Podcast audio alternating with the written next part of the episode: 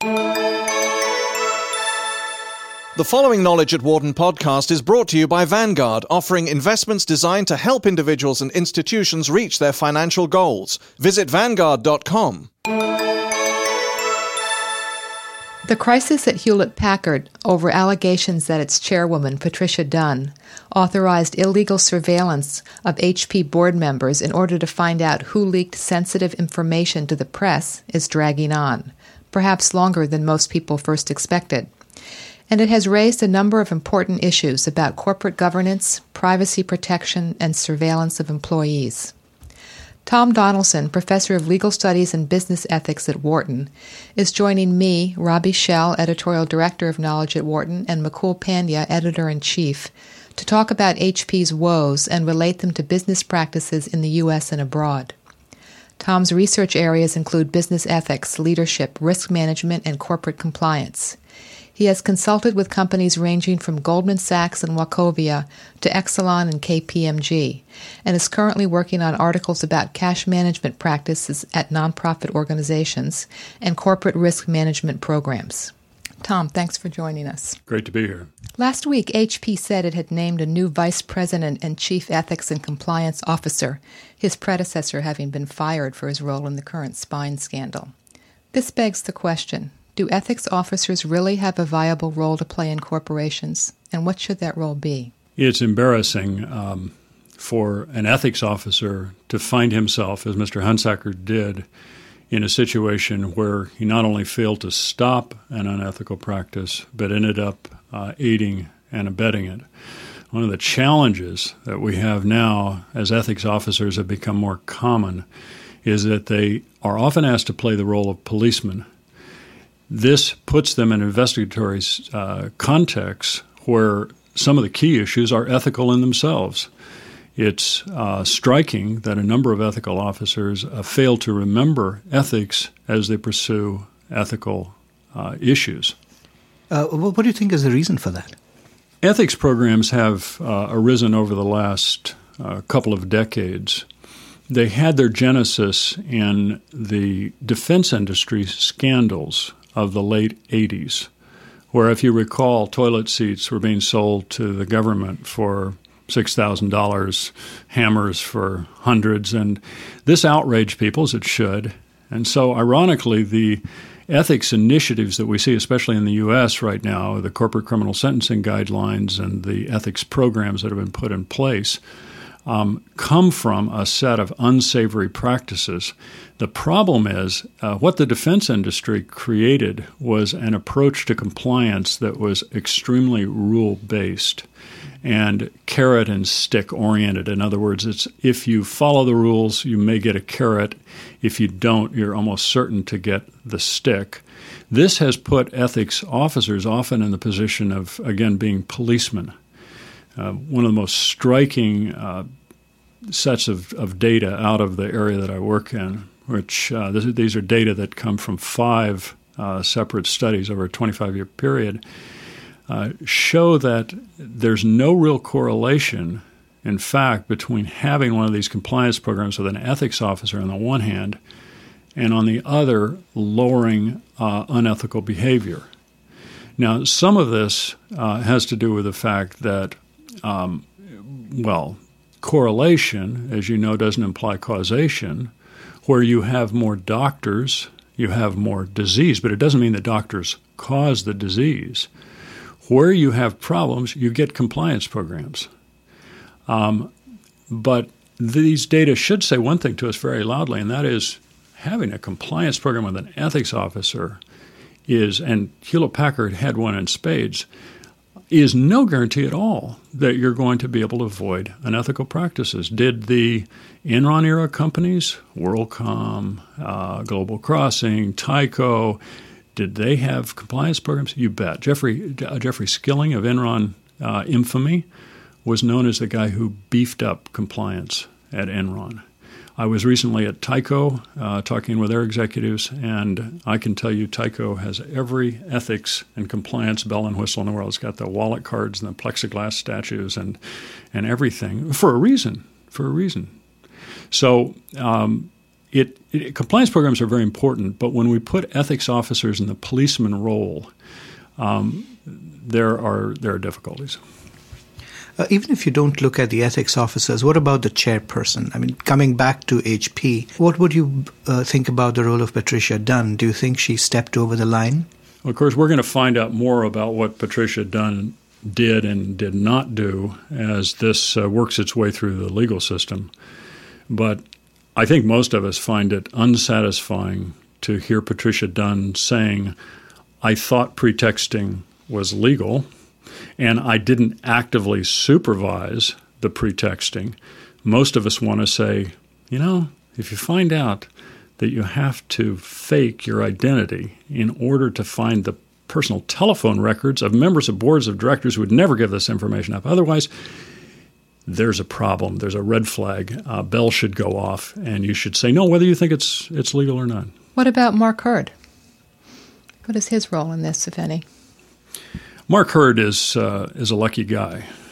Um, a lot of people have looked at this and said, um, you know, this is one reason why we shouldn't split the role of chairman and and CEO. Uh, Hewlett Packard is one of the companies that's following what some people think is best practice. They they split these roles. Um, in this instance, uh, by splitting these roles, uh, we're able to have Hurd continue, I think, uh, as an effective leader at Hewlett Packard, even though he no doubt made some mistakes. Uh, if he had been chairman of the board, I think it would be harder for him to stay on, or if he stayed on, he'd stay on under a big cloud. Hurd inherited um, the mess on the board, and as you know, has done very well uh, performance-wise for for Hewlett Packard. So unless we find out more about what he knew, now he did, he did approve a kind of pretexting in an email that Mr. Hurd looked at an email that was clearly um, going to be sent by a fake identity. It was a fake email, and he said that's okay. But I think if it was only one email, um, he'll probably stay on. So, what does this whole case say about the state of corporate governance? in the U.S.?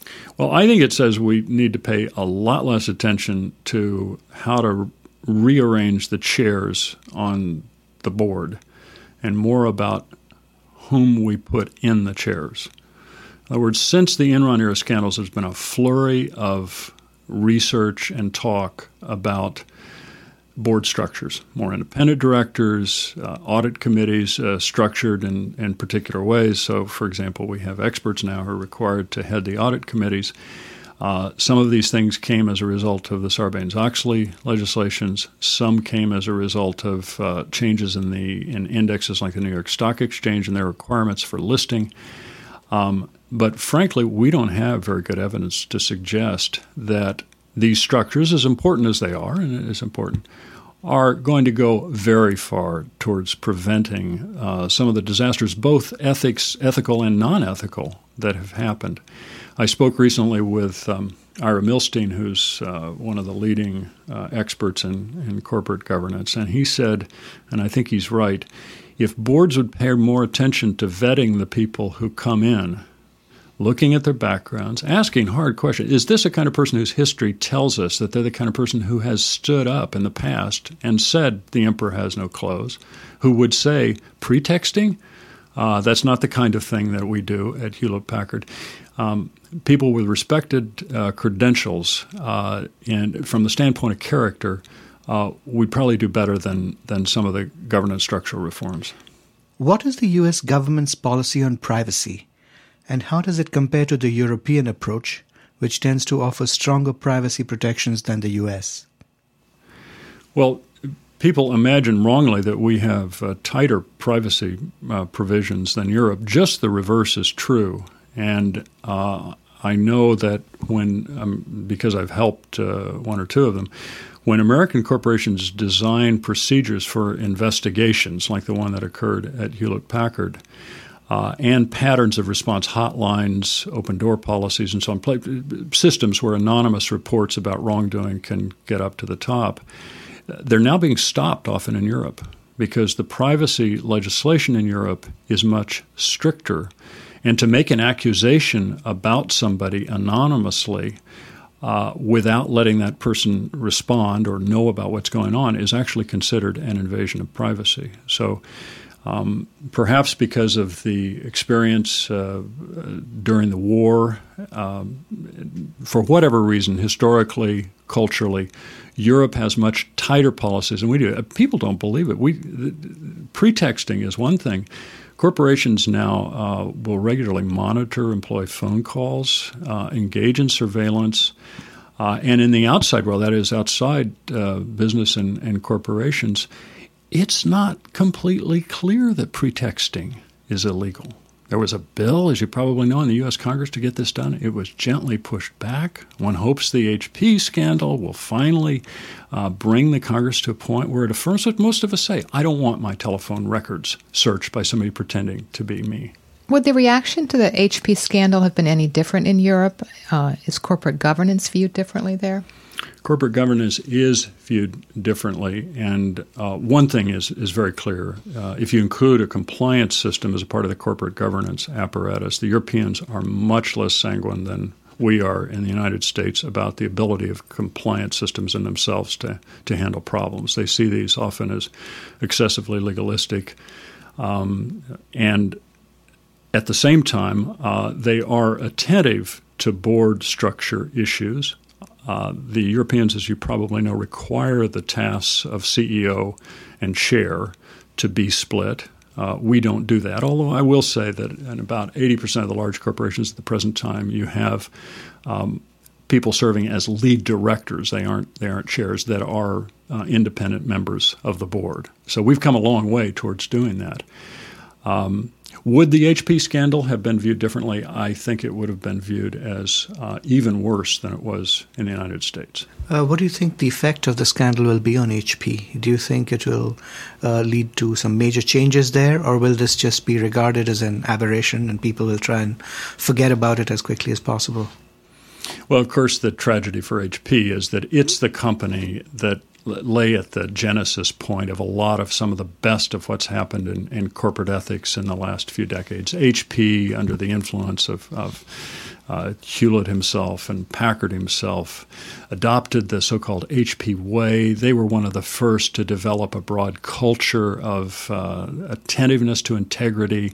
They've rewarded people to have something like this happen is a is a huge black eye. But you know, I, I got to say, everybody says, well, it just shows you that ethics doesn't make that much difference. Notice Hewlett Packard's stock price; it hasn't dropped very much, and yet we clearly have uh, problems at, at at least the board level.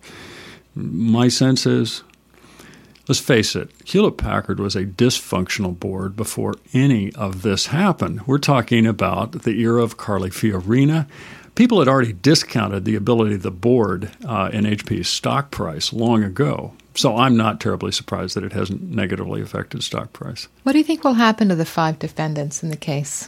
My crystal ball uh, doesn't say much about that. This is, believe it or not, a, a an opaque legal issue. Uh, again, it's not at all clear that what they did is illegal. I think a lot of it depends on the venom and and, and publicity gained by the Attorney General in California, how far he wants to, to pursue this. Um, I hope that it at least garners enough media attention so that the signal is sent loudly to people like us who read newspapers that we need to encourage our congresspeople to, to put some laws in place to, to prevent this kind of thing from happening again. Uh, I, I, remember, Tom, in one of the early email exchanges we had about this uh, HP situation, you had described it as a very interesting mess. Uh, uh what do you think will be some of the uh, most long-lasting lessons uh, of of the situation at HP in terms of corporate governance? Well, uh, it is an interesting mess and uh, may go down in the annals of corporate history as uh, the nastiest privacy mess ever to hit a board.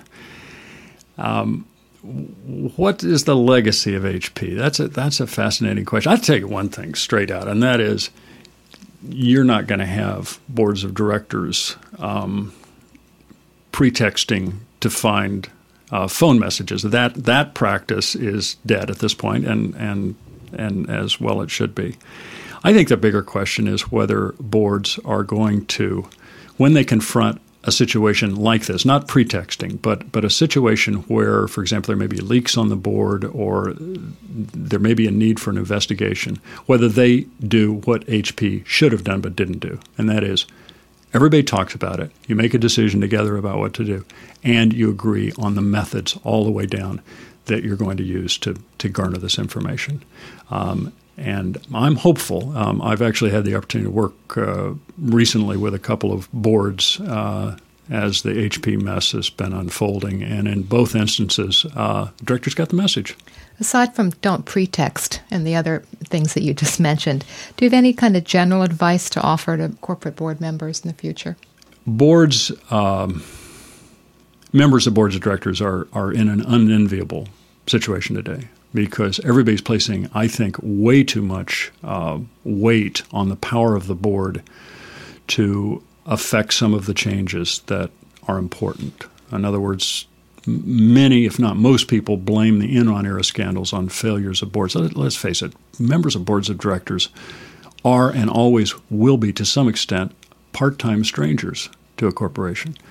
They have other lives what do I hope the legacy will be? I hope that boards at least will uh, understand well that in the end there has to be a constructive tension between themselves and the executive officers of the organization. I, I call it constructive uh, tension because it, it, it, it's a tension, but one that both sides understand, where the board asks, um, what are our challenges now? And will you provide me information on a regular basis that relates to some of the risks that I'm responsible for? I would like to see some board, more boards than present have independent staffs so they can conduct investigations on, on their own. Um, I would like to see um, uh, more boards meet more often in executive sessions. Um, but in the end, in the end, um, we have to look at the whole panorama of what's happening in the corporation if we want to manage things like pretexting or, or ethics well. Um, we need to have our compliance system put together, that's right. But most important, we have to have the leaders, board members included, uh, communicating with the entire organization on a regular basis about what counts, what doesn't count, and uh, in effect create the culture in which people feel that they can speak up uh, and and and v- avoid some of these these challenges that, that we're seeing. Good. Thank you very much. Well, it was a pleasure. For more information, please visit our website at knowledge.wharton.upenn.edu.